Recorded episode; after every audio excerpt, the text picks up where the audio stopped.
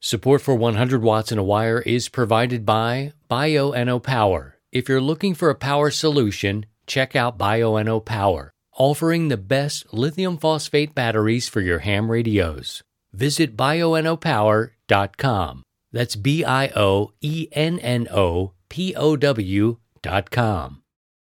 LDG Electronics provides state of the art antenna tuners for every amateur need. An LDG desktop tuner works automatically with nearly any station and up to 1000 watts. LDG power tuners are ideal for portable and mobile use as they consume almost no current and can be powered by internal batteries that last up to a year. LDG tuners are backed by our two year, fully transferable warranty and our legendary customer service, the best in the industry. Visit us on the web at ldgelectronics.com. And now, from Grid Square Echo Mike 48, this is 100 Watts and a Wire. Hello and welcome to the 100 Watts and a Wire podcast. My name is Christian. My call sign is Kilo Zero Sierra Tango Hotel, episode 331. This is the first episode of a new feature called 30 Days. Let me tell you about it real quick.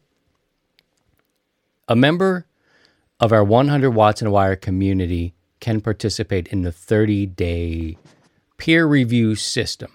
Okay, this is where if you have a 100 watt ID and all four of our participants, the cohort, if you will, have 100 watt IDs, you can get those easy enough at 100wattsandawire.com. Click the 100 watt ID tab. Everything is free. Once you have that, you can register to be a reviewer. You can join this cohort of peers who are testing ham radio or ham radio adjacent products. This week, we're going to be looking at an antenna I'd never heard of before from this company. It's spelled B I L A L, Bilal. I want to say Bile, but that isn't right. And being respectful for 30 years in the business, I won't say that. But they uh, they make an antenna I've never seen before. It is a 20 meter isotron, 20 meter isotron.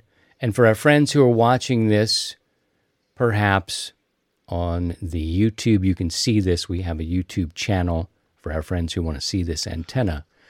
Go ahead over there and take a look at it if you want. You want to, uh, you can do that. And I got some guests with me here today. We've got uh, Dave Kilo India 7 Victor Lima Victor. We've also got Curtis Whiskey United 3 United. Andrew, he's November 7 Delta United Charlie. Hope I got that right. And Mark is here, Kilo Charlie 3 Julia Tango Foxtrot. And here's how it's going to go. We've got a set of criteria. This is our first time around.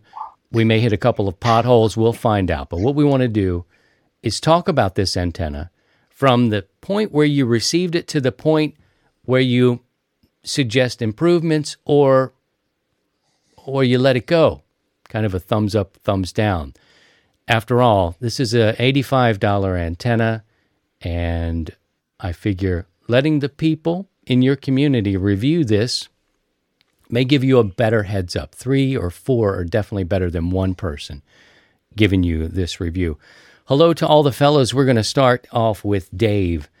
Uh, Dave, welcome to the show. You got this antenna uh, in the mail. You won the lottery, so to speak. Uh, you, you got yourself an $85 antenna to put up in the month of December.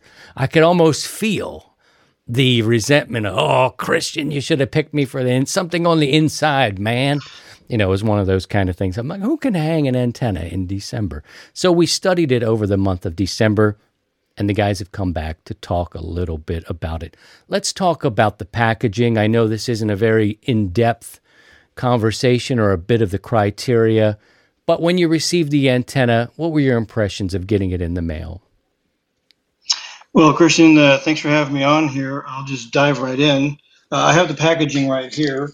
Um, it's a repurposed box, you know, good on them for reuse and recycle. Um, I was a little taken aback at first, but hey, you know, if, if that keeps costs down and makes it a cheap, makes it a less expensive antenna, then we'll go for it. Um, got some paper in here to keep it all together. It's a pretty solid antenna, so I don't, I didn't, it didn't look very banged up. I mean, it's solid aluminum with some stainless steel parts and some PVC. Look like. Um, I would say the short answer is it works. Um, I uh, operate mostly digital modes, and the most I could get with it, um, uh, it was only FT8 that I used it on. And when I did um, SWR tests with the radio, after going through the procedures, which were a little convoluted, by the way, um, this is the max I could get. I could not get below three. So I have it hooked up with a LDG 100 tuner, and um, it works. I mean, I was getting, see, it's at the map here, I was getting FN 55, looks like Maine, uh, with, uh, with the FT8 and some JS8. I was getting all the way down to Florida a couple times and one Japan. So, I mean, it, it it works. Uh, right, hold hold that thought. Hold that thought. You're going way too ahead. You're going way ahead there. I'm going to put you in a timeout. If I knew how to drop the mute button, I would. No, I appreciate that. Hang tight. Hang tight. We'll get there. So it came in a packaging. You were. Uh, oh, did he leave? I, we didn't. We didn't send him up. I didn't hang up on him. He might have left himself. All right. Let's talk to Curtis. See, Curtis. All of a sudden, he just dropped right off. Whiskey United Three United, another uh, lottery winner here, and uh, we're moving over now uh, to talk to Curtis. Curtis, let us know what uh, you thought. Getting in a package in the mail. I know we are hams. We start to think about multi boxing. Uh, why would you put it in a box like this? Any of those kind of thoughts when you received it? Well, when I first got it, I definitely realized it was sort of uh, no frills packaging, is probably the best way to put it then I started thinking about it. This thing's going to be up in the air, out in all the elements and everything like that. So, what's the difference that it, it got shipped in a in a basic cardboard box? All right, so it uh, it banged around a little bit. You know, I I have to say I I get a little funny with my packaging now. I, I laugh at Amazon for putting something uh, this small in a box that's three feet with a ton of padding. But when it comes to my ham radio gear, man, you better but double box it and make sure it's you know. But I think that's the point of this is to um, every dollar counts, you know, and we're trying to save people down the line. Uh, and this isn't the overall review of this. This is just simply packaging. But getting it out in the mail and receiving it does give you a feeling as a consumer that you're dealing with something strong. Yeah, I think when you pay for something, like you said, you're expecting something to be a little more significant. But hey, it is what it is, and like I said, it's going to be out and uh, up in the air where anything's going to get to it. Whether all the elements, birds are going to be sitting on it, who knows what else. So uh, it wasn't a big deal to me, but it was a little surprising that it was in the box. It doesn't really take anything away from the antenna from me, but um, it wasn't in an Apple packaging, and mm-hmm. I think we get used to that. Yeah, that's an interesting perspective when you're going to hang it outside in the rain and the elements, maybe I got you. I understand what you're saying. Let's talk with uh, Andrew. Andrew was another lottery winner. And when I say lottery winner, all the names with the 100 watt IDs, they register and agree to take on this task to put something up for 30 days. And I'll pick the next bunch of names and I'll send you an email and say, you know, you're up. You in or you could pass. You go back and you stay in the pot the whole time. But uh, Andrew uh, is November 7, Delta United. Charlie, what did you thinking? We're talking about just receiving the package. Uh, usually, as hams, we've got this level of excitement to just be getting some gear in the mail. What'd you think when it arrived on your doorstep? Yeah, thanks for having me. Um, when the package showed up, um, kind of similar experience as everybody else is saying. Um, it showed up in a plain box, which is you know kind of nice um, in the aspect of it's not really flagging what's in the box, what's coming to your house type things, which I, I appreciate that generally. Um, the box did its job. Um, I, I, did take a picture for you um, and shared that. The box took some damage in transit, but uh, it did its job. It got the antenna to my house safely. Um, nothing really on the inside had any issues. Everything like was shown before. Um, it was padded well packed into the box well. The box held up. Um, it's it's a no frills box, but it succeeded in what it was intended to do. So well, there you go. Yeah, good deal. Okay, cool. That's fair enough assessment on that. It worked. It got it there for you, and it arrived in one piece. Uh, very good. Yep. Let's check in with Mark, uh, Kilo Charlie 3, Juliet Tango Foxtrot. You also uh, were a lottery winner for this uh, antenna and we'll get into some of the other details of why this works for certain people and maybe perhaps not others.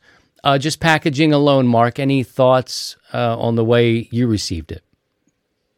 I thought the packaging was adequate. It it did its job. It was packed in there nicely. It, it was wrapped. Um, like a few of the others have said, I didn't expect any damage to it or anything. It's going to be outside. Um, I will say one thing is they did send me an email when they shipped it with a tracking number, so I knew it was on the way. So overall, it, I give them a pass. Good. All right. So there we go. That's a good starting point. We got one part of the criteria in line. No delays. Everything came out okay. And a, an interesting perspective there. I feel that it's going to be something that you hang outside. So it's different than maybe you have something that's inside of uh, your shack. Interesting uh, perspective there. I'd like to jump now to the manual. Let's look at the manual for the Isotron, the Isotron antenna, the 20 meter Isotron. Now, the manuals, you know, we've heard people talk a little bit about. They're not as detailed. Uh, you also have hams that will say things like, Who reads a manual? We're hams. We just jump, jump right into it. Let's go around here with our cohort now. And uh, Dave, tell us a little bit about the, the manual itself. Was it something that good reading? Was it informative? Did it teach you anything about the antenna? Was it sufficient? Oops, you're muted. I. Uh, it, I would say it was definitely sufficient. Um, I kind of gave up on it after a little while, and uh, I switched to the online version of it. It was kind of hard to read uh, for my eyes. I kind of went into readers nowadays, but uh, I mean, it worked. It didn't. It didn't uh, it kind of went a little convoluted for me, just a little bit, but it, you know, it, it, it looked basic, and I, I didn't really spend too much time on the manual. I just, like I said earlier, I just kind of went to it and uh, assembled it. It looked like it goes this way. It looked like it's symmetrical this way, and uh, I, I threw it up after that. So not too much time on the manual for me. Interesting point about the eyes. I'm the same way. I'm getting to the point now where I'm I've got a magnifying glass around here. You might laugh, but maybe you have one too. I certainly need one when I'm soldering and that sort of thing and it comes to words now. So it's an interesting point. Maybe and did you say that the manual they provided it online too? Yeah, uh, I just went to the website and I found it. So, you know, the Zoom was definitely more beneficial than reading the paper manual itself. Okay, perfect. Curtis, what did you think of the manual? Did it was it helpful for you? Well, when I got the box and opened it up, I did read through the manual, and it was a new antenna to me. I'd never heard of the manufacturer before, never heard of the antenna. So I thought, if I'm going to test this, I want to give it the best chance possible and, and take to heart what the guy uh, had written in the manual. But after reading through it maybe once or twice, I just kind of set it aside. And I did go back to it when I started to tune it up because I just wanted to make sure I knew which way uh, was going to going to raise or lower the the sweet spot of the antenna. So I didn't really go through it too much other than just when I first took it out of the box. But um, that's I. Uh, manual's a manual. I see poor technical writing all the time. I see good technical writing. So it was just something I kind of set aside after I went through it. Okay, fair enough. Let's go over to Andrew. So I don't. I don't really have any opinions on it because I, in fact, I think I have it sitting over here somewhere. But uh, um, it, it, it it didn't really matter. I think I got what I needed out of the manual. Okay, so okay, that worked for you too. Then, all right, Andrew, what did you think? Um, similar basic experience. The manual read through it a couple of times before I actually got, excuse me, got set up to uh, get the antenna outside and then read through it again when I was actually getting the antenna installed. Um, overall, the writing was fine. It explained everything. Uh, one of the things that I will say about the manual, though, I did notice it. It kind of was a little bit choppy as far as how it presented the information. Um, when you started off in the, you know, page one, here's the instructions of how to install the antenna, and then you get to page two, and it jumped to I think it jumped to the warranty at that point, and then it jumped back into tuning it and and getting everything else all set up. So it it presented the information sufficiently, and all the different sections were actually titled had a little heading on them, which was great. Jump to whatever you needed, but uh, it a little bit disjointed um, in that regard. The warranty information, you'll throw that on the back page, and don't worry about putting that right up front. Give you a quick start guide maybe at the beginning, and then work through the the fine tuning of it. Would have been a little bit better to process, but I mean, yeah, once once I read through the one time, um, similar to what's already been said, the process was was relatively simple. Had a couple of things as I got the installation and the tuning done that I just wanted to go back and double check, make sure I'd done things right. Um, and we'll get to that part of of everything else here in a minute. But uh, it presented the information well enough. Okay, good deal. Mark, what do you think here when we talk about manuals? You know, there's uh, different sides. There's some very technical ham radio operators, and then there's guys like me. So I, uh, but sometimes guys like me really need that detail. Uh, what did you think there in terms of taking it out and uh, seeing the documentation? Uh, I'm not a technical ham either, like you.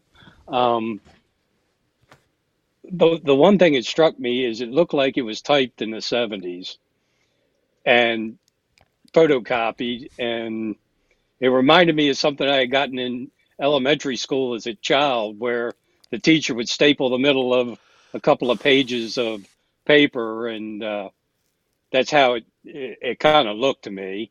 The information was fine. I did take a shortcut. I watched a couple of YouTube videos about the antenna before I received it, but I did read the manual, and it was certainly sufficient. All right. Well, that's important. That's uh, good information. I, I, certainly do love when the companies have the documentation online. Uh, you know, from a, the point that Dave made uh, with your eyes and being able to blow it up a little bit, or uh, you know, make it larger on your computer. I also, though, I understand the side of it where you want to have it in your hand to take it with you to go outside. You may not have a tablet or a computer with you when you need it, but I do like that they put it online and offer that as a, an option for you. I want to talk about a little bit about assembly now and how the fellas put this antenna up. It's important to know the conditions they put it up in. How was the assembly? How was the install? What did it look like on their side? So let's dig in a little bit further now and find out how high it was, how good it was in terms of the actual physical putting it together and getting it up. Let's start with Dave. Dave, what did you think when it came to the part where, uh, all right, it was assembled, you put it together, now it was time to take it outside? What happened? Uh, for me, I add, I uh, mounted it to a, um, a steel conduit and then uh, put it up on a mounting bracket on, near my, the peak of my roof. Um, I went through the instructions a little bit to try to tune it. I couldn't get a very good uh, tune on it, so I just kind of left it where it was in place on the roof and just started to operate.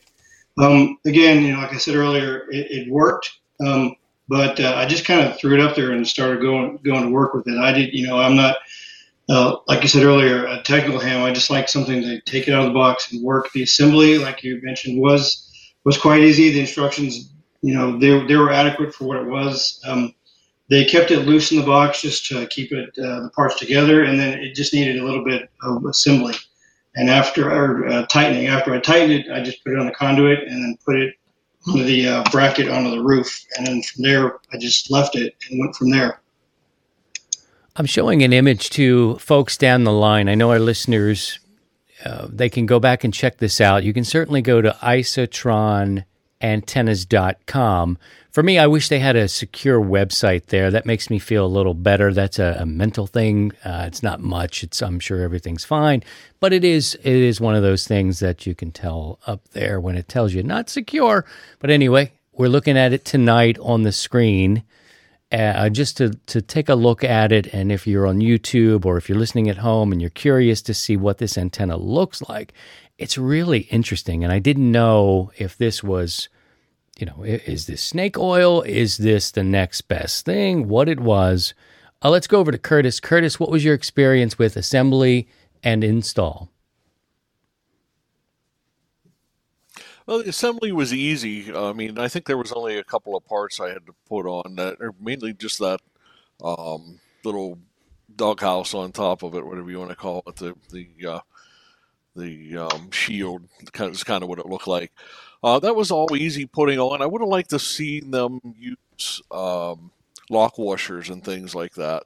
Uh, there was nothing on there. I was a little concerned that when I went to tune it, that it might not uh, hold uh, where I had it tuned for, and I'll go into that in a little bit Okay. um, on one of the other go rounds here. But um, all in all, it was easy to put together. Uh, I used it. I, I mounted it on one of those uh, uh, painter's poles that you get from from a uh, home center. I think the the one that I got's 23 and a half feet or something like that.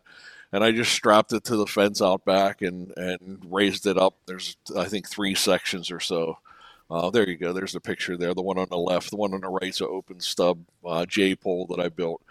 But I put it on there and just kind of strapped it to the to the fence and kept um, working it back and forth to try to tune it.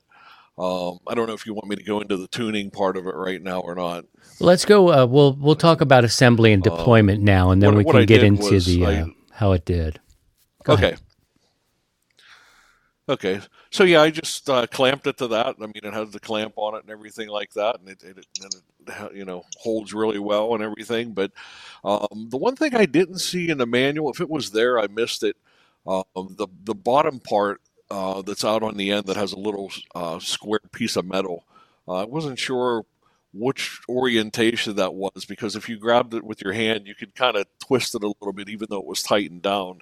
Uh, mine ended up sort of in a diamond pattern with a point being at the top, so I just left it that way. Uh, I'm not sure that that was detrimental to the tuning because I did get it to tune pretty well, but um, I didn't see anything in the manual on whether that thing should be parallel to the top of it or whether should, the the point should be up. Okay. All right. Let's go over, over to Andrew. Andrew, tell us about your um, your assembly and your install. Uh, similar kind of setup as everybody else. Um, pulling it out of the box and getting everything ready to go. It was an easy install. Everything was basically assembled. Um, had to tighten down nuts on a couple of spots with uh, the sheet metal pieces on the front end of it. Um, had a couple of issues with the uh, pole setup that I used. That's that picture right there is the antenna sitting uh, just shy of 12 feet. That was the initial install. Um, that mast I keep anchored to the uh, chain link fence there. I ended up moving stuff around a little bit more, um, trying to trying to get the antenna to perform better. Um, but with that particular one, it's one of those military surplus uh, fiberglass, the like four and a half foot sections. Um, the U bolt that was on there was just enough that I could actually mount it on top of that mast section. Um, any any tighter, and I'd have had problems. Um, so, you know, a, a, thinner pole like a painter's pole would have been fantastic for it. Um, but I, I ran into some of those same problems, like with that that small square on the bottom part, in trying to figure out the orientation on it. It for me kept rotating as well. It didn't rotate freely; it stuck once it was tightened down. But uh, yeah, trying to figure that out, looking at the website and you the images that you were showing on the website tonight already, um, it looks like it should be parallel to the ground. Um, so I tried to keep it in that. Later on, when I was testing it, I played with it a little bit more, um, just rotating it and doing the diamond configuration versus parallel to the ground. Um, but yeah, for the most part, like I said, it was it was assembled. Um, just needed some tightening down, and maybe it was loose in the box to prevent damage or something like that. But uh, lock washers would have been great. Um, I, I, didn't try it with Loctite or anything like that. I just I gave them some good oomph to get them tightened down and locked down, and it it hasn't moved. Um, in the meantime, we've we've had some good winds, we've had some good snow where I'm at. Nothing's come loose. Um, it's it's definitely held up. So the assembly works, but there is some of those little finesse things that might help a little bit better, at least mentally, make you feel a little more comfortable with the antenna. Okay, good stuff. Uh, Mark, let's talk about your uh, your deployment. What did it look like? Your assembly and your um, the way you deployed it. Yeah, I didn't have any problems assembling it. Um, I deployed it on two uh, pieces of conduit. So it was up about 20 feet. And I didn't have any problems getting it tuned up or anything. So I, I was relatively pleased. I, I thought it was fairly easy. All right, good deal. All right, now this is the part of the Isotron 20 meter antenna test that I think we've all been uh, curious about. It's how did this thing perform? How did it tune? How does it tune? We've seen the pictures on the website, we've seen some of the pictures on YouTube. Let's go to the guys and find out how she tuned up. How did you tune it? And uh, how did it perform? Let's go to the test phase of the Isotron uh, 20 meter antenna. Let's start with Dave. Let's talk a, little bit about your numbers. You got this thing up in the air. This is the part as hams we get super excited. Let's just see and, and how she plays. What'd you find out? Uh, I couldn't get it below uh, three uh, three to one. I mean, that's as far as I could get with the tuning that I did. I did follow the manual. I went back and forth. My problem is that I have a 65 foot run of coax between me and the antenna.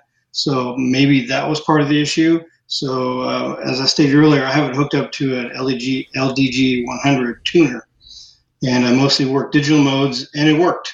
I mean, I like I said earlier, I made it across the country. I made it from Washington to Florida to Maine and to uh, uh, Texas a couple of times, and one Japan station. So I mean, it works during the day on 20 meters. I couldn't get it to work on any other band, even with the tuner. But uh, I mean, short answer, it works. I, I think I pull in more with my long wire antenna, but it works on 20 meters during the day. So your 20 meter isotron with your LDG did okay. did okay. Okay, did all right. And, and how? That's it. Just okay. just okay. And how high was it above ground? Uh, at the peak of the roof, I have it at 25 feet. In the picture I provided, it's it looks closer to another mast than it actually is. There's some distance between it because it does say in the manual, you know, don't put anything metal around it, and so it is farther away than it looks. So I'm not sure. I mean, I could try another location and we'll go from there, but it works. Did they suggest a height above ground in the manual? Somebody may have mentioned that, but I don't know if I caught it. Is it 12 feet, or was did they say a certain amount of uh, height? I could be wrong. I thought I read 25 feet at the least would be would be best. It even says indoors at one point. It, it does receive indoors. I didn't mm-hmm. try it to transmit indoors, but it does work for receive. Okay. But uh, 25 feet, short answer. Okay, Roger that. Curtis, Curtis, talk about your uh, height above ground. What your test uh, came. What did you find?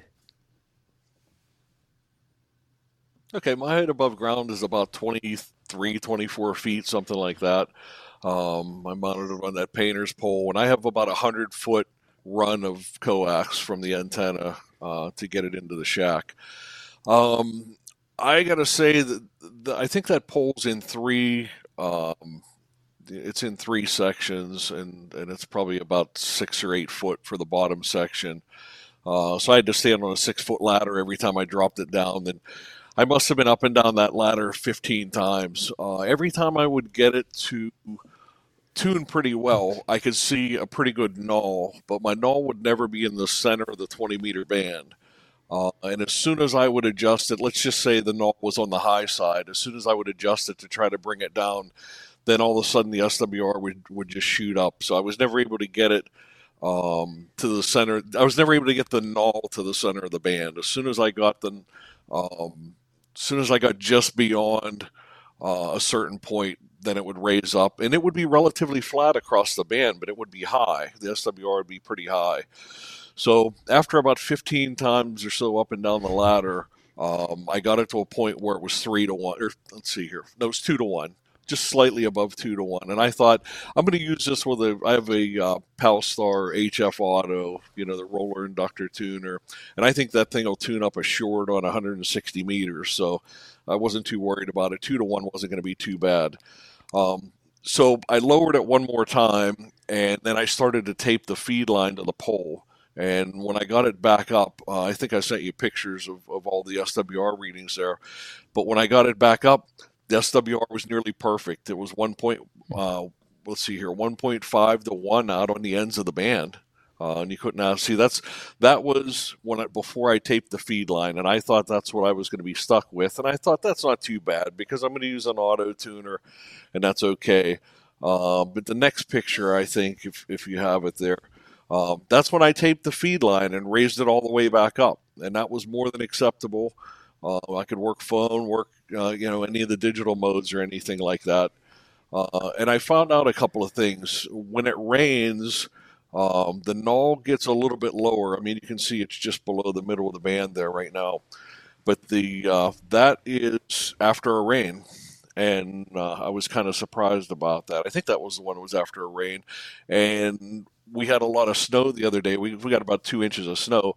The null actually shifted to the other side, so I don't think I included a picture of that but it was more than acceptable. Uh, I could have used it without a tuner. Uh, the tuner probably helped, you know, touch up some of whatever was going on with it, whether, it, you know, had some minor resistance issue or capacitance issues or whatever. But more than acceptable. I was completely shocked after going up and down that ladder so many times and, and taping the feed line. And if I remember correctly, I think it did say something about uh, in the manual make sure the feed line is below um, is straight and below the antenna. There was some some verbiage in there about that, but I didn't really take heed to that while I was tuning it. All right, let's see if Andrew is ready. We'll see there. He's got himself muted. He may have stepped out. Let's move over to Mark and we'll come back. Uh, Mark, how do you tune this antenna? I uh, I've I'm going to put this on the screen for our friends who come back and watch it on YouTube, but for our listening audience, what kind of uh, what kind of you got to get up there? I mean, we're, we're hearing Curtis say you got up on that ladder 15 times. Is this one of those things where you got to pull it out, push it in? What, how do you do it? Well, I had mine um, mounted on a bracket, so I could just lower it every time I needed to do it. So I didn't have to climb up on the ladder and and do all that. Um, you just adjust that lower bar up and down and like I said, I was able to get it tuned pretty easily. Mm-hmm. And I think you've got pictures that I sent you.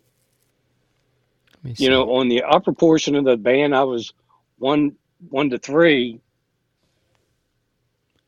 and I don't think I took any pictures of the digital because I work a lot of FT8, but it, it was right in that range on the lower end of the band. All right. And we see one to three, and I got to say, if it's a, uh, I usually don't have a problem with a one to three, but um, you know that doesn't bother me at all. Let me take this well, off. Of, well, yeah, go ahead. My internal tuner would, you know, tune that down. Yeah, no doubt. So, let me see. I got another. Know, I had no problems with it. Yeah, fourteen point two six nine. You're at a one point four in this photograph, and then on the high side, you were you were up at uh, 1.3. So, yeah, that's perfectly usable under my standards. I had a, a contester friend of mine, uh, Dr. Scott, I'm uh, spacing on his call right now, but a big contester. He told me, you know, it's two to one across the, or, you know, and under. I'm cool with it. I'm like, all right, if you're cool with it. So that's uh, perfectly usable in my book right there. I mean, I made Texas on the phone portion of the band. Florida was no problem. trying to remember because I was hunting a lot of POTA during the day. And same thing with uh, FT8. FT8, I did really well with it. I've always been able to reach Europe pretty easily. Um, I I was hoping that this would get me west more. Um, I have a problem getting west on 20 meters All right. from the East Coast. All right. All right. Well, good. That's something we can come back and talk about that if we need to. Everybody's back in line, I believe. Uh, I need to go to Andrew. Let's go to over to Andrew and uh, talk about yeah. some of the tests that he had. What did it do Sorry for you? That. How did she play? Now we're good. We're all right. Um, setting everything up and getting it tested. Um, ran into a few issues with it. I really I struggled to get it down to some of the the better SWRs that everybody else sounds like they might have gotten. Um, the lowest I ever could get it was a 2.6, and that was actually right in the middle of the band. Uh, it was pretty consistent across everything. Um, I don't have my notes immediately available, but it was I could get to 2.6 at best, and at the ends of the bands, at the ends of the band, excuse me, um, I was sitting at about a 2.7. So was, I mean, it was relatively flat, but it was a little bit high. Um, worked on that a lot. I adjusted where I actually had it installed in the backyard, uh, moved it around, adjusted the height a couple of times. And the one thing that I finally got to get it consistently to uh, the SWR that I ended up getting it to was actually to add a pigtail coming off the ground side, um, not grounding it to the ground, but just running a loose wire that I happen to have um, off of one of the vertical setups that I've I've run in the backyard in the past. And once I did that, it it kept it consistently there. Um, wind would shake it a little bit, and it it'd creep itself up with that before I got that pigtail on there. Um, running it on a fiberglass mast, I don't know if that may have caused any issues with that, where the instruction manual had actually commented that you shouldn't be grounding it, but you know it should be connected to whatever mass you're running it on well, a fiberglass mass is going to insulate it. So that's where I, I kind of figured that's going to be a good compromise. Get a little bit more metal in there, um, which which kind of did the trick as far as testing it was concerned. But uh, it, it definitely didn't didn't get as low as I'd wanted it to. But you know, the internal tuner on my radio was capable of handling it just fine. Um, brought it down to to sufficient to be able to actually use it, but uh, you know what the higher SWR was doing as far as losses ultimately. Um, what, once I got it on the air after getting it installed and tuned, um, I think that definitely played an impact on it.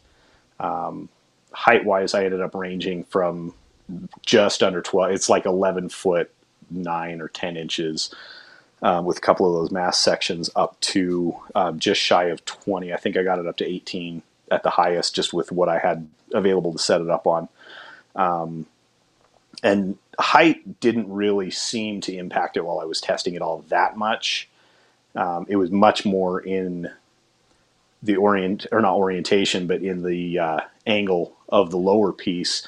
If you remember on the pictures on the website, I was, I was actually surprised, and I hadn't looked at the website pictures since getting the antenna, but it talked about adjusting that bottom beam going out and looking at what he's got on the website there, he's got he's actually got a negative angle on that bottom piece.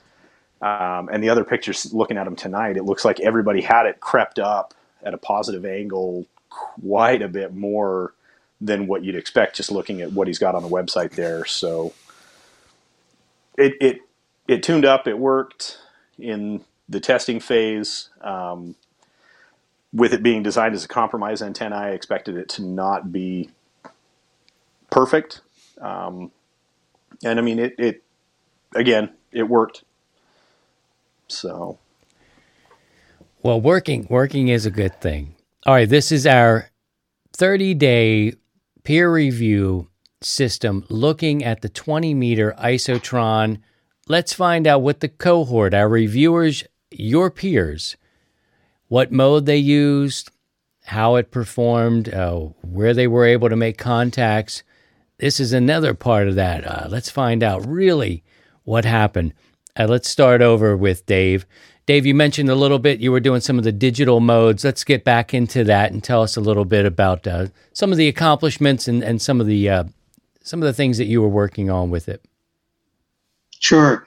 Well, uh, as stated earlier, I'd been with this antenna. I was exclusively FT8, and from uh, the Seattle area, I would make it to uh, Maine a couple times, Florida, some Texas, and uh, the Midwestern states, and one Japan. Surprisingly, I got one Japan out of it. Um, in terms of receive, uh, you know tra- training for a, a, CW, and it receives well on 20 meters. Uh, I, was, I was all over the band, and I definitely received well after it was tuned uh, with the LDG. Um, but again, it worked. Um, I did do one uh, PSK 31 contact in EL, I believe was Southern Texas, so that worked when PSK 31. So in terms of just the digital modes, um, again, I'm just going to stick with it worked, and that's about it. All right, right on. That's fine. Uh, Kurt, what happened? What did you find out there? Uh, what what did you work? Did you do single sideband? Were you working digital? And, and did you have any fun with it? Well, I started off on sideband, and I was actually kind of impressed with, with how well it did. Uh, there's so many POTA people out there now that it's pretty easy to get on and always have somebody to, to at least get a signal report from and everything like that. But um, I talked all over the place with it. It's not very often that I hear Nevada, and I heard a guy just calling CQ on 20 meters in Las Vegas, and I had a 15 or 20 minute rag chew with the guy, and uh, you know, we were talking about what our stations were and everything like that. And I told him, I said, I'm testing out a 20 meter antenna. It's only about 18 inches long or so. And he said, So you're really telling me that you're talking to me on an 18, 18 inch antenna? And I said, Yeah. And I was running 100 watts. And um, like I said, it, it, it, worked out very well. I didn't have any fading or anything like that. Um, I talked to a guy in Florida. I used to live there a long time ago for a short period of time and, and had a rag chew with a guy in a town down there. Um, I have to admit I put a little bit more than a KW through it just to see if it would take it a couple of times, and, and that worked out very well. I didn't, didn't nothing's happened with the the SWR, and all that seems very well. And I just built one of these uh, QRP Labs QDX um, five watt um, digital uh, transceivers.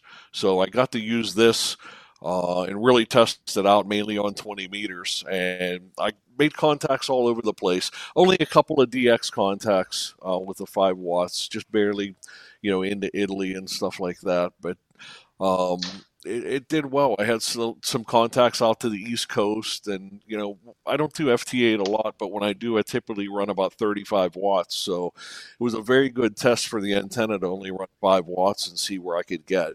Um, in fact, I think I might have sent you an image there, uh, if you have it, uh, that has some of the phone contacts and some of the the uh, FT8 contacts in it. Uh, there's a there's a map there.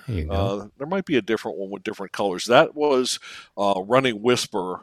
Uh, with five watts one day, which that's a little bit more than, than most people want to run on, on WSPR, but but those are my WSPR contacts.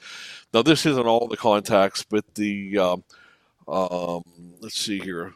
The blue contacts are FT8 contacts. So you can see I made it out to California uh, with five watts and up into, uh, looks like Nova Scotia or somewhere like that.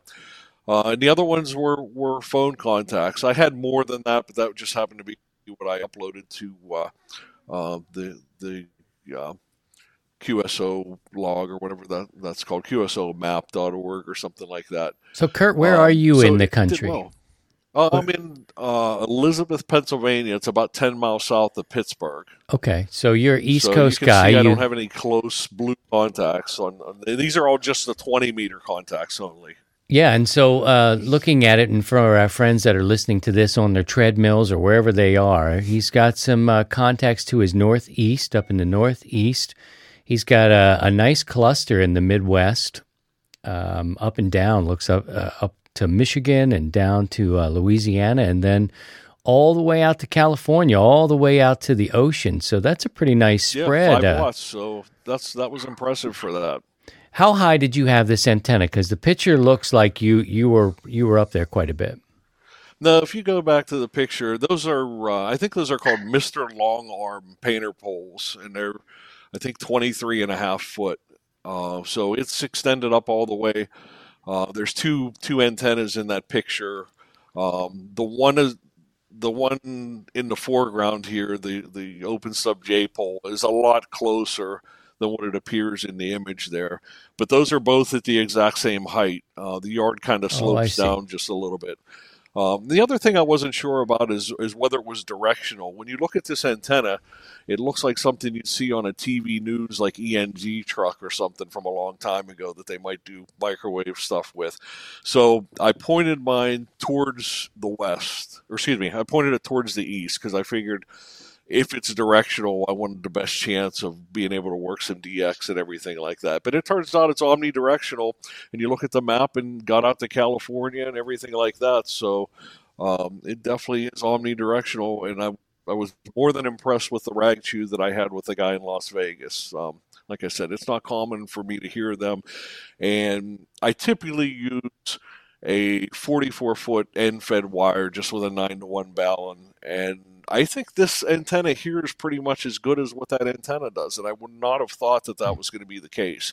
I mean, you'd think it you'd need something with a radiator um, to to to be equal to, to you know an antenna like that. But it, it, was it was very impressive. I'm a skeptic, and when I took it out of the box, I thought, oh, let's see what this is going to do. But I'm going to give it a fair test. I may have to go on Christian's show here and, and say what I really think about it. But I've told a lot of people about it, and a lot of people that I've had the QSOs with, I told them, well, I'm testing an antenna, and can you give me a real signal report and, and let me know how I'm doing there? So I, I, I think it works well. I mean, I think it's a good field day antenna and a and uh, POTA and everything like that. I think it would work very well. I think um, you know you collapse a pole down or something, whatever you happen to have, and take it with you. And um, might take you a little while to get it tuned in the field. I'm a little worried about that that bottom arm kind of moving a little bit, but mine's been up since the day I got it, and the SWR stayed really solid. So I got to think that um, without any guying on that painter's pole, that thing will sway back and forth sometimes in a strong wind, a good foot and a half or two feet. So it uh, it's hold its tuning since day one. Thank you for that. Uh, let's go over to Andrew. Andrew, tell us about your uh, bands of operation or your modes of operation and some of the contacts you made. Uh, so I ran it barefoot, 100 watts in there, um, mostly on upper sideband uh, not normally set up to do a lot of digital or anything. Um, first it on the radio with it hooked up, it, it sounded really good. It sounded quiet. Um, signal to noise ratios were, were actually really good, just quiet. Um, we're, like I said, mostly, mostly sideband. Um, didn't get a whole lot of contacts with it though, on, in all honesty. Um, I don't know if that was a matter of when I was operating, but I, I did try it morning, midday, evening.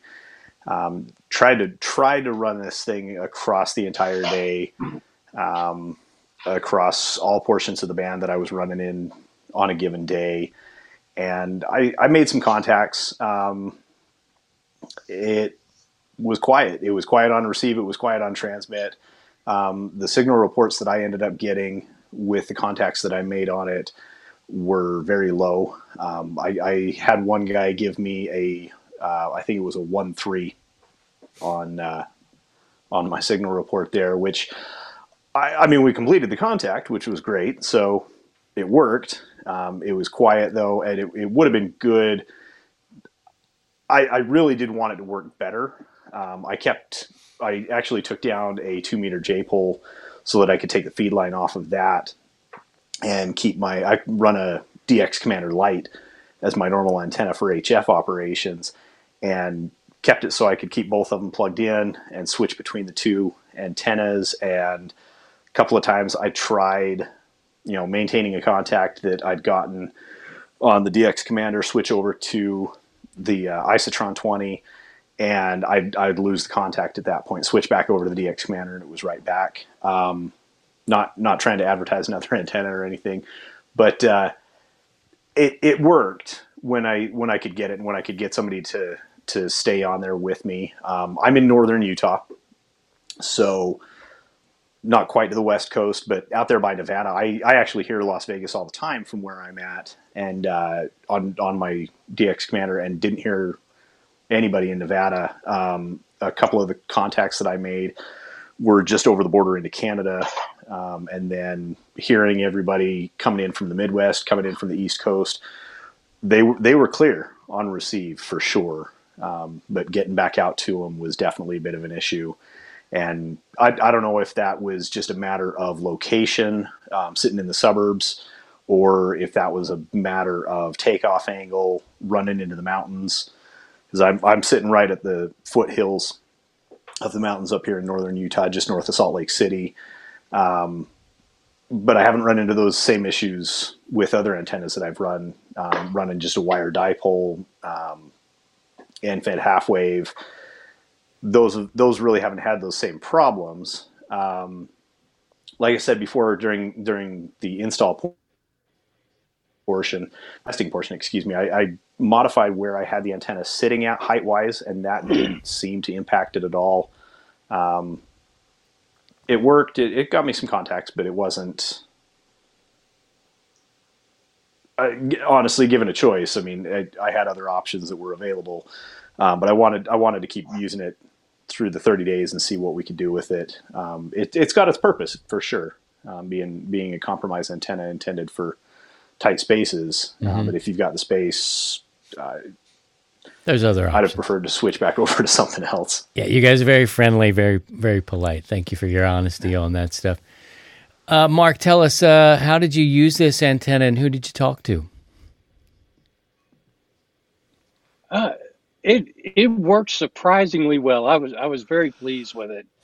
Yeah, I have a situation where I have a very small lot that I'm working with, and so just about every antenna I have would be a compromise. Um, my the usual antenna that I've been using is an off center fed. And I have to say this antenna worked very comparable to my off center fed. Um, on the phone portion, I was reaching Texas, you know, and you don't always get an accurate signal report when you're hunting a lot of POTA, but I could hear them, they could hear me. The noise level on it was was very good. Um, and on FT8, I mean, it seemed to perform just about as well as my off center fed does. So overall, I was very pleased. You know, from my standpoint, like I said, everything's a compromise for me. So I would definitely continue to use it. And I have plans to do that. Good, because you own it. It's yours. Everybody gets to keep it. That's the uh, that's the benefit of the test. And I, I well, another thing I would oh. I would like to do. Yeah. Another thing I would like to do is mount it in my attic in the house, and see how that works for me. Okay. Because my shack is out in the backyard, so so I think I'm going to do that. I'm going to take it down and mount it inside the attic and see how it does in there. Okay. Good deal. All right, the Isotron 20 meter antenna going through our 30 day review with our cohort here. All 100 watt ID holders, they registered to be reviewers. They're giving you an honest review system. Uh, that way, uh, you have more options. We got four people talking about this antenna now. Here's an important one I want to talk about the curb appeal. And you might say, Christian, what do you mean the curb appeal? I mean, how does this thing look when it's at your house? Is it going to pass your wife test? Does it pass your own test? Let's start with Dave. Dave, what do you think about the look of the antenna? Where you have it? Is it something uh, that's okay? Uh, is it very visible? That sort of thing. What do you think? It is definitely visible. Yes, it did pass the wife uh, uh, test because it is. If you the picture that I sent, it is in a cluster of antennas in the back of the house. That's why it, it proved uh, the wife test. Uh, the rule I was given was, if it's in my line of sight, you need to take it down. There's no negotiation with that. Hmm. Um, so the gentleman who stated he'd put it into the attic, that too is a good idea. Uh, before getting in the radio, I was an HOA president and it definitely looks like an antenna that I that I would that I take notice of. So putting it in the attic is a good idea. I do like the look of it. It does have a kind of a, a, a space age sort of a, a, sci-fi look to it, and uh, I wonder what my um, neighbor would think of it because it is pointed. It looks like it'd be pointed at his direction, so maybe he thinks I'm up to something nefarious or eavesdropping on his house comms. I'm not sure, but it did pass the wife test it does look like an antenna and it fits well with what I have back there already. It's one of four antennas back there. So wife just gave me a shrug and rolled her eyes. So it passed. That's good. We'll take it. That's a good one. Uh, let's go over to Kurt. What do you think? Uh, curb appeal, does it work for you? Does it work for the family? Yeah, I think it's fine. I don't think anybody has any issues with it. I mean, it's uh, it's in with a couple of other antennas. I have a, a, a uh, 10 meter Ringo up back there and that open stub J pole and everything. So it's really not that bad. And I think if somebody's in an HOA, and you know, or any place. I, think it's starting to be a little more common to let people put up, you know, HD over the air antennas. I think it kind of blends in with with that, where somebody wouldn't know the difference. There's there's a lot of uh, um, different shapes and sizes when it comes to those antennas. So I think somebody could really pull it off as as being that type of antenna. And and like the other guy said, it, it's kind of cool looking. It's sort of futuristic looking and um, sort of like you know you to you always saw the news vans putting up the the uh, the Aggies and stuff like that. So it kind of looks like that. That's that's what I thought of when I took it out of the box. But I'll be honest, when I took it out of the box, I thought, oh, this might be something I'm going to be selling at a Hamfest one day. But uh, I'm I'm going to keep it. I mean, it definitely has worked well for me, and I don't think anybody else has has. Uh, noticed. You know, I, I have pretty good neighbors. They don't they don't really have any issues with anything, and uh, um, you know they they think we're all a little bit goofy with the antennas and stuff like that. But uh, one more, I don't think it's that big of a difference for, for anybody to put it up and, and mounting it on the painter's pole. Was it was a uh, almost a match for it. Um, and and somebody else said that the U bolt on it uh, was pretty close to not working out, but it it uh, it clamped down on there. And if I would have had to put something maybe to shim it or whatever, that wouldn't have been a big deal either. But I I, I think I don't think anybody would have any problem with it, and as long as you know people are putting these, these over the air antennas up, this this blends in very well. Andrew, this uh, this does have a different look about it. And again, for our people who are, are listening and then later on watching this uh, portion of the prod, uh, the podcast. It's not quite the look of a weather station, but uh, and I, I don't have uh, you know the details here. It's 21 inches by 8 inches by 4 inches. Not quite a weather station, but not really a ton of wire. It's not a lot of. It's a different thing. Did it pass the curb test for you? I absolutely. I like it's been mentioned before. It's it's kind of sci-fi looking. Um, at the same time, it also yard art. Um, it kind of looks like a birdhouse, bird feeder kind of situation up on a pole. Um, the only thing that really, I think, gives it away and really makes it look like an antenna antenna is a feed line running into it. Um, the feed line comes in from the side, and so you end up with a little bit of a loop there um, that you're not going to see on something else like that. But, you know, sitting 15, 20 feet in the air, it, it's kind of fun looking. Um, it doesn't stand out anymore. I think than like a, a J pole or something like that sitting at the same height. Um, I've, I've had neighbors ask me about the antennas that I've got in the backyard, and it, it's an attention getter, but it's not so out there that somebody's really going to take issue with it, like was said.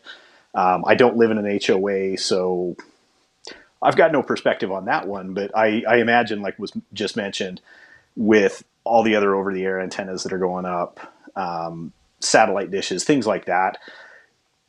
I don't imagine that, you know, if you reasonably worked with somebody that they would really have a problem with it. It's it, it's not a quarter wavelength vertical that's going to stand out and really draw attention or something like that. Um, it, it's just kind of there, and even then, it's small enough, easy enough to move around if you needed to. If you were in a circumstance like that, um, you know, put it up when you're operating, take it down when you're done. Maybe you'll run into issues with tuning. That's definitely a possibility um, with something like this. It's not you could bang it around and, and knock it out of tune, but uh, no, it, it looked fun. I I've enjoyed seeing. I've I've kind of halfway expected every time I look out the back window to see a bird sitting out there on it, um, just kind of perched and and sitting in the sun getting some warmth. But uh, no, it's uh, appearance wise, it, it's fantastic. Mark, do you agree here? We got bird feeder lawn art. Is this passing the uh, HOA uh, curb appeal test with the family and yourself? Well, I just want to say first off, my lovely, lovely bride was fine with this antenna. So my kids all tease me every time I put an antenna up But yeah, I mean, the neighbor didn't even notice that I put an antenna up. So I think it definitely passes the HOA. And yeah, it, it's real easy to take up and put down if if you had to do that.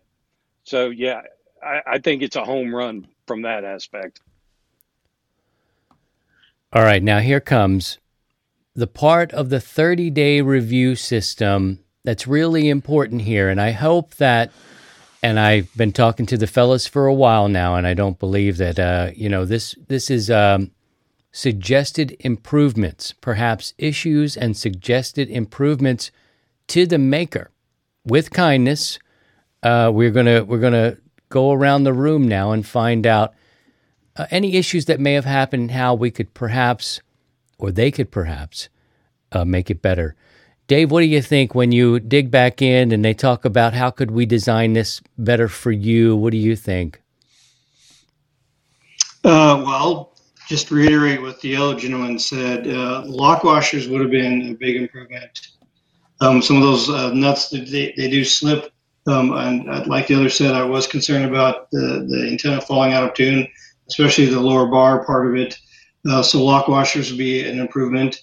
Um, I would say maybe even to the manual, maybe a little uh, a little more linear uh, uh instructions to the manual. Like the other gentleman said, it was a little bit disjointed. And then um, the U-bolt, I would say probably maybe a smaller uh, or uh, a small U-bolt because I had issues on the conduit that the conduit should be needs to be at least an inch or else the threads don't go all the way down, at least the way I had it configured. So um, maybe a different size U-bolt as well, or different choices. Maybe include a couple of U-bolts. That, I don't know, something to think about uh, with U-bolts, um, lock washers, and the manual. That's where I come out. Thank you. Kurt, what do you think here? We talk a little bit about hardware has come up right out of the box. What do you think? Yeah, I think the same thing. I mean, I would have liked to seen lock washers on it, and yeah, we could have put our own on, but I really wanted to test it uh, how it was shipped just to be sure that I was giving it a fair test. So probably sometime soon I'll drop the thing back down and see if see if it's worthwhile to put lock washers on. And as I mentioned earlier, it's it's holding tuning. It has not shifted at all. I don't I don't think it's. I mean, it's been up there probably well over a month. I forget when we actually got them, but um, not an issue at all. Um, the manual could be a little bit different. I'm, I'm not too much. I mean, obviously, we, we all want to look at a manual and everything like that, but it, it's apparent that this is probably uh, more of a mom and pop company, and that's fine. There's a lot of them out there. I don't think I think some of the the uh, companies that make ham equipment, um, some of the best stuff comes from these smaller companies. Um, and and I get not wanting to put a ton of money into a manual or having a, a, real technical writer make a manual, but there could be a little bit of improvements on that, and, and maybe if those guys happen to watch this, they'll they'll uh, understand that a little bit. But all in all, there was nothing that really affected the overall quality of the antenna. Um, and the coil that's wound around uh, some kind of PVC or something. I noticed when when I tightened the back part of that down. I mean, it sort of compressed the PVC in a little bit.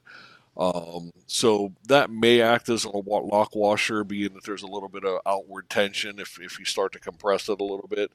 But it's um, that's fine. I mean, it's there's a couple things they could do, but but they're uh, they're not that far out of line uh, as far as far as the product goes.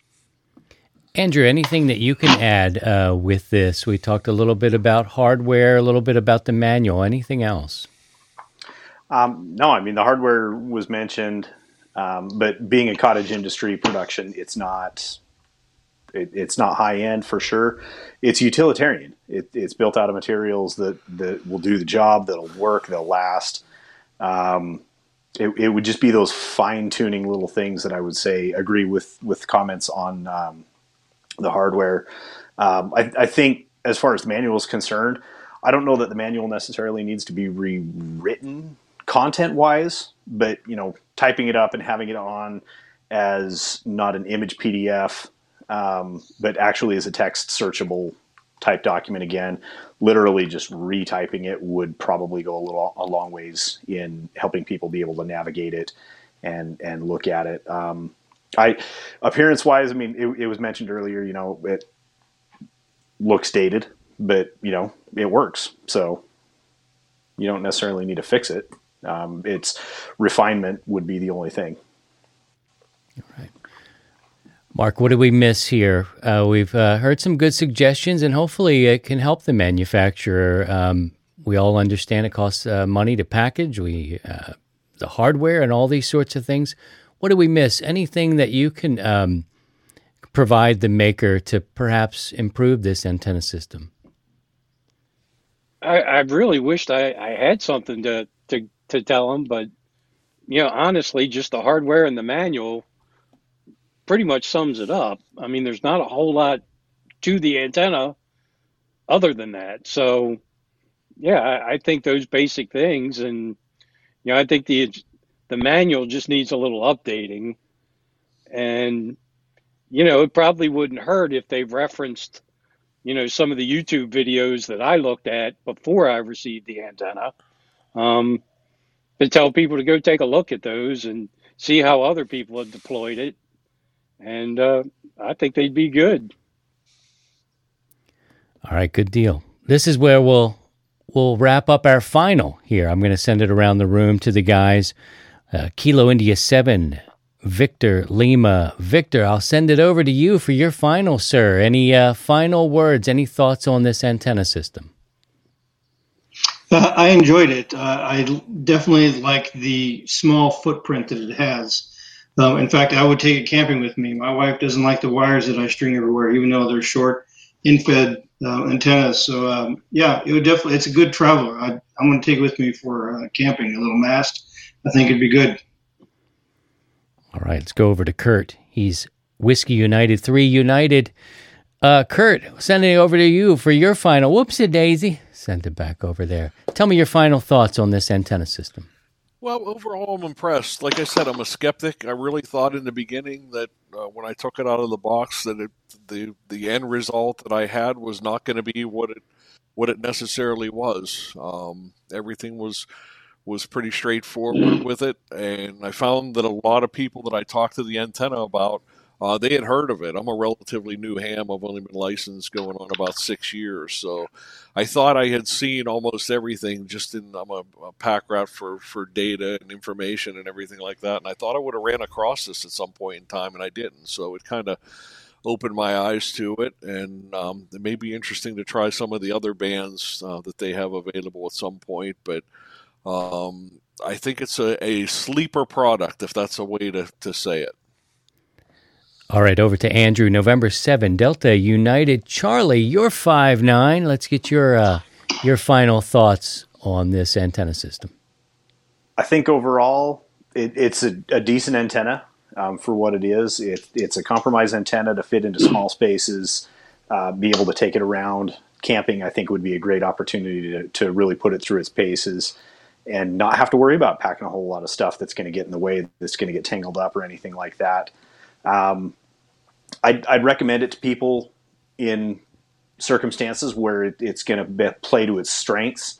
Um, but I'd, I'd, definitely be realistic with them. Um, let them know that it's not necessarily a perfect antenna. And like I said, I mean, when we talked about actually running the antenna, and doing operations with it. Um, I, I was doing mostly sideband, and I don't know that it's necessarily the best antenna for that. Um, from what everybody else was saying with digital, it sounds like it's probably a little bit better there. Um, it can work. It can work for anything that you're looking for, um, but you've got to go into it with realistic expectations. It's, it's not going to be a perfect antenna. It's going to take a little finagling to get everything together um, and to feel comfortable with it. It doesn't doesn't look normal, but it'll do the job at the end of the day. So, you know, like Kurt said, I I've never run across this antenna before. There are there is some information about it on YouTube, uh, but I never really I didn't see this marketing at all. Interesting looking antenna. It looks like uh, it would work for somebody perhaps in an HOA, maybe an attic situation. So judge for yourself now and your cohort here and your community has uh, spoken for you and tested it for 30 days. I, maybe call me crazy, but I wouldn't mind trying that uh, 40 meter isotron. Maybe we'll have to test that one in the coming days. We do, uh, we do have plans to test the uh, DX40 with radio waves, so that's coming up next. Don't forget, subscribe to the podcast wherever you get your podcast, and you can watch video extras, features, and live stream on YouTube. So I'll say 73 for now. Take care of yourselves. Radio is life. That's my new uh, saying. Of course, your family is your life. Our life uh, intersects with ham radio, and that's what this podcast is all about. And uh, take care of yourselves and each other, and we'll catch you again real soon. Please, by all means, stay above the noise. 7 3, guys. To join the 100 Watts and a Wire community, visit 100wattsandawire.com.